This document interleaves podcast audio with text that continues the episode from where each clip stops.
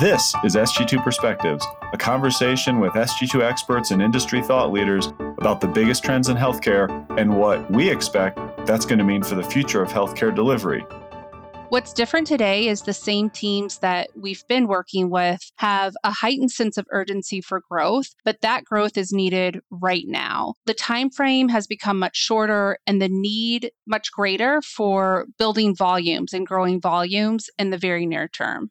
Welcome to SG2 Perspectives. I'm your host, Trevor Durin. I like to check in with different teammates who spend most of their time working directly with our members because they have the best stories. And I like to hear whatever patterns and themes they're starting to pull out from their many conversations with strategy leaders and other leaders within the health systems we work with. I recently got to talk with Traci Donato and Andrea Davis, and I asked them to join and share some of what they're hearing with all of our listeners because there's some changes in the tone they're hearing, the focus, and directions that strategy teams are taking now with the leading health systems that they work with across the country. So, Traci and Andrea, so excited to have you making your podcast debut here today. Traci, I'll go to you first. You summarized what you've been hearing as a shift back to basics. That's a little different from what I've been hearing. What's different? How are strategy teams focused right now? Hey, Trevor, thanks for the opportunity. We've been saying for years that healthcare is local, and I'm seeing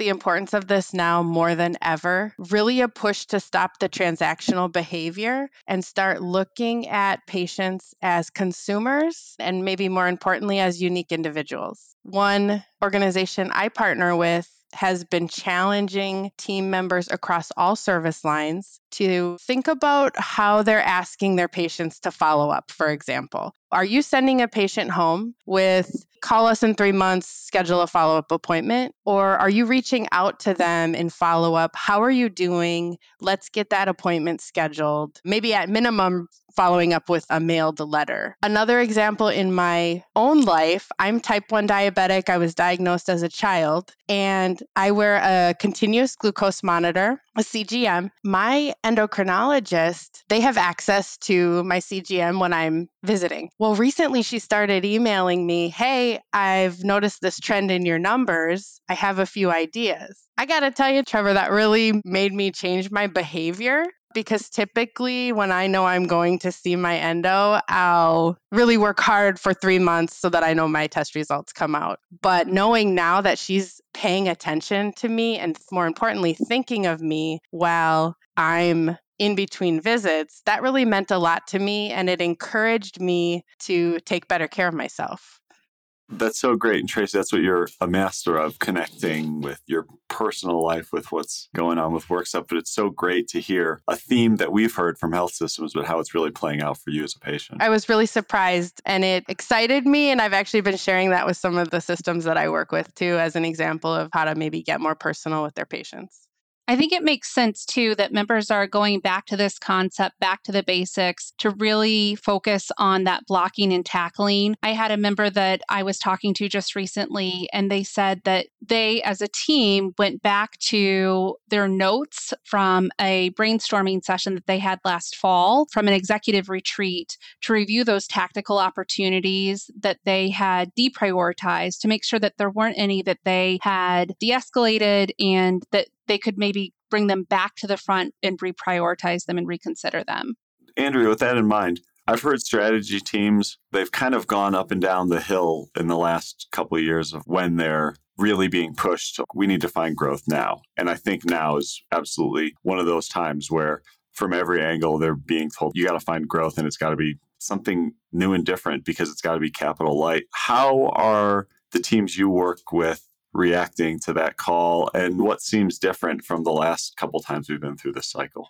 In the past, strategy teams were focused on those mid to long term strategies. They were expanding the system of care to find growth, adding sites of care, partnering, and these efforts were really in the mid to long term, five to 10 years into the future. What's different today is the same teams that we've been working with have a heightened sense of urgency for growth, but that growth is needed right now. The time frame has become much shorter and the need much greater for building volumes and growing volumes in the very near term. Traci, do you want to add anything to that? I'm seeing that too. And it's a call to action from strategy, but also from CEOs, COOs, CFOs. I'm seeing senior leaders partner together to empower their teams. And by teams, I mean service line leaders, call center folks. What's happening in your ambulatory space? Really, anybody who's touching the patient I'm seeing a call to action saying, Your boots on the ground, what are you seeing? What are ways that we can get mm. creative and start meeting the needs of our community now differently than we've done before? Traci, does that also mean that health systems are looking at partnerships and what they can get from partners differently? I mean, I've heard a few spots where systems are looking at low risk, but potential longer term rewards. So a little different than that growth timeline you were talking about, Andrea, but saying, what can we get from partners? They've always had that mindset, but I think they're kind of doubling down on it now. You seeing the same thing? One of the hats I wear at SG2 is to support some of our life science and industry partners in a client relations fashion, but also with some education. And last year at our executive summit, we did a breakout group for the suppliers, life science and industry partners that want to know how to best support patients and hospitals and health systems. So we held a breakout group. Trevor, over 50% of the audience that showed up consisted of strategy leaders from hospitals and health systems. We also held this education opportunity virtually. Same thing, over 50% of the audience were from health system strategy. And that is not a, an audience we were marketing the specific opportunity to. It was really encouraging and exciting to see because now more than ever, I'm seeing health system leaders want to link arms with maybe non traditional partners, with their vendors, their suppliers, and say, help us tackle some of these issues together. It's a message we've been pushing to the LSI world for years. And it's very exciting for me to see the hospitals and health systems getting on board with that and, and now being very open to new ways of partnership. Again, back to the basics, right? Stop being transactional and let's be creative. Let's focus on a relationship and a partnership to meet patient needs better. Not only that, I think health systems are open to partnerships with competitors and disruptors that they never would have considered before. We were talking to a member out in the Midwest recently that is considering a partnership with a private equity backed orthopedics group that has run out of ambulatory space. And previously, this was a fiercely competitive service line. And that hospital is really rethinking this partnership with this competitor in new ways. Andrea, the way in which you engage with our members, you get a really good perspective into if they have the data that they need to answer the questions and deliver what their organizations need from them in terms of long term and short term planning. What are you hearing right now? Are data needs changing at all for health systems? They have what they need? For a long time, our clients have been needing to look at the non acute market, the outpatient space beyond just the HOPD setting. As surgeries continue to shift and more non acute disruptors enter the market, our members need tools that go beyond just monitoring the volumes. They need to be able to act with these tools. With the claims data options out there, members are really struggling with the ability to group claims into meaningful competitors. And that's compounded by the complication of billing location and volume assignment. The complexity of the data makes it difficult to produce a legitimate assessment of who is providing the care in the market. We're working with AMCs and tertiary oriented centers that have a need to query market claims data in more complex ways. And an example of this is members are reversing that volume funnel in a longitudinal analysis of claims in their share of wallet strategies. They're identifying patients that have two or more connections to specialties but are untethered to primary care to really help identify PCP growth opportunities. And this is a type of analysis that members need that longitudinal connectivity to be able to do to really understand what opportunities they have to grow their share of wallet. Tracy, another angle that I've heard on kind of the data discrepancy between what the health system needs and what the strategy team can deliver is on consumer data. Are the members you work with trying to use better data to get more consumer focused? I mean, you talked about this as a need, but do they have the data tools to do it? They're trying to find the data tools. You recently had Charlotte and John on a podcast, Trevor, and that's a team I've been tapping into a lot lately. Our patient activation and consumer innovation team. They talk a lot about market share and what does that mean? When you say you've got 30% of your market share, what 30% do you have? And maybe switching gears and looking at the patients you're serving and how you can serve 100% of the needs of those patients. So, we're doing some really fun things at SG2 that I think will help meet these challenges. As we've come out of the pandemic, our whole world's different. I read an article the other day said 9% of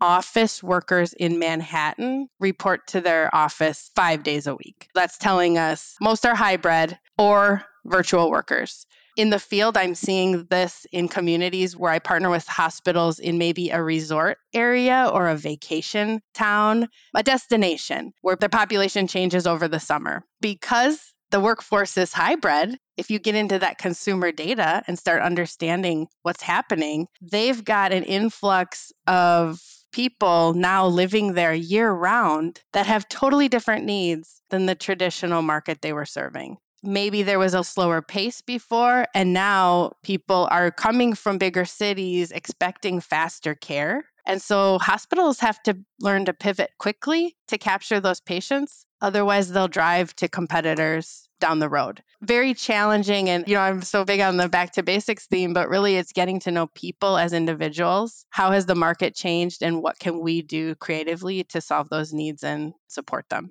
That's a good one. I'll give you each both one last opportunity, you have already done a good job translating what you've heard from members and showing how that makes you optimistic that, yeah, it's tough out there right now, but they're getting there. Tell me something you've heard. Maybe it was just a change of tone, change of focus. Something you heard recently makes you optimistic. Andrea, why don't you go first?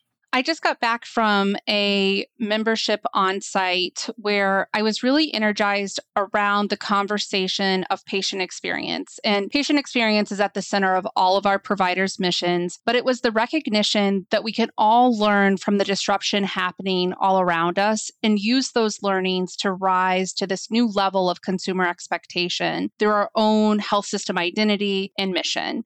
For me, Trevor, I'm energized by this drive for partnership, for understanding how to get creative, letting the walls of the silos go down and linking arms, whether that's between the CSO and the CFO or reaching out to leaders across an organization. I was at an event where I'd say there's probably 50 people from this organization in attendance. The CEO walked around to each person and had a conversation with them. And these were people from all different areas, all different titles of this organization. That meant a lot to me. I'm a relationship driven person. That's why I'm in this role. I pay attention to those things. And I was very happy to see that these relationships matter and sometimes the world's moving at such a fast pace that when we can just push pause and get back to the basics but just treat people as individual personalities i really think that's how we move forward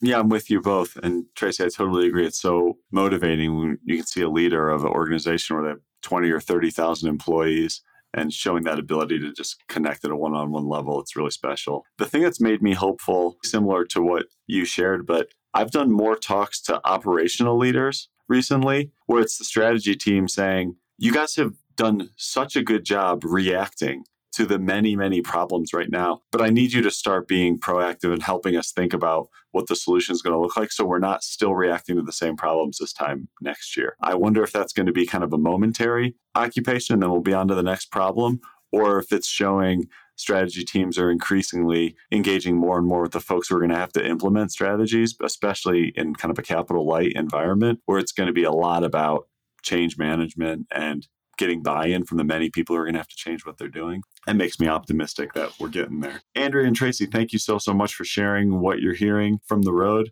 You're great storytellers, and I know our listeners will really appreciate hearing from you. So thanks so much for sharing. Look forward to having you back on SG2 Perspectives again soon. Thanks, Trevor. Thank you. Thanks so much for listening to SG2 Perspectives. As always, I really value your feedback, input, comments or ideas for episodes, and you can reach us at sg2perspectives at sg2.com. Additionally, I recommend that you check out some of the other Vizient podcasts, which cover a range of clinical and operational areas. Those can all be found at vizientinc.com backslash podcasts.